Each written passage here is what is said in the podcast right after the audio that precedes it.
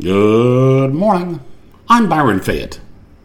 It is 10 October 2019, and as I make the first batch of hot rum to brace against the coming cool nights, I note that it is today a notable day. It is called the World Day Against the Death Penalty, which should probably be renamed the World, except for Texas, Day Against the Death Penalty. On this day in 1575, Roman Catholic forces under Henry I, Duke of Guise, defeat the Protestants, capturing Philippe de Mornay, among others, which would be the medieval version of Notre Dame, Notre Dame versus SMU. 1845 today, the Naval School of the United States was formed in Maryland, later to become the United States Naval Academy. In 1846, Triton, that's a moon of Jupiter. It was discovered, discovered by an English astronomer this day. Two weeks later, the Tritonians filed a reparation suit against England for a violation of their Tritonian sovereignty. Today in 1945, it was the day of the Double Tenth Agreement. It was signed by the Communist Party and the Kuomintang about the future of China which sounds, the Double Tenth Agreement, uh, like the Palimony Agreement I reached with my Chinese ex fiancee. You get a tenth of everything, I get a double of everything. 1967, the Outer Space Treaty. The Outer Space Treaty was signed. In that treaty, my Chinese ex fiancee got 90% of Mars, I got 10, and I still had to pay alimony. 1970, the Canada October crisis occurs when the Canadian Vice President is held captive until he reveals his family recipe for maple syrup. 2010 today, the Netherlands Antilles dissolved as a country, which was as insignificant as when they became a country in the first place.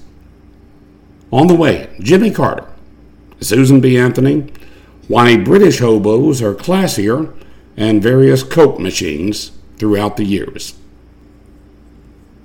Well, it was just a coin, but I came to find out it was actually real money. Now, growing up in the Arklatex, a quarter might buy you a Coke, but not a beer.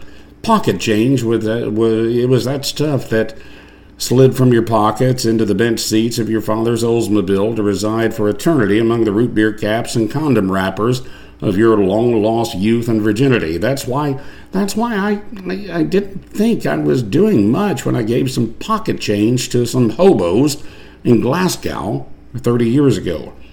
But that was British money. What felt like a buck or two in change was uh, enough to buy them fish and chips, chips and uh, cheap whiskey for two days. I I always wondered what, uh, and I still wonder what British hobos drink. Here, we have Mad Dog and Thunderbird and Cold Duck for those living on the streets, fortified wines that do stretch a dollar. Do they have that in the UK? Probably not, but the food there is so bad that that you don't buy the food and you end up with more money to buy booze. Therefore, I theorize that the British hobos eat less food but drink better liquor than their American cousins. Now, not all the food is bad. I mentioned fish and chips. Fish and chips in the UK, fish and chips are great, but in those days I did not know what chips were the first time I ordered fish and chips in Perth, Scotland.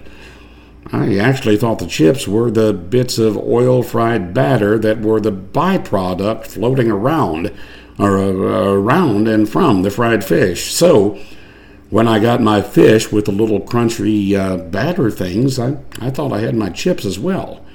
And when the guy behind the counter asked, as he held up the french fries, that's what I called them, would these be yours, lad? I naturally said no. Only time in my life I've ever been called lad. Only time I was ever called governor was that same day when I gave ten pounds, which I thought was about a dollar, to those English hobos. I've given Burger King money to American hobos and been called bro.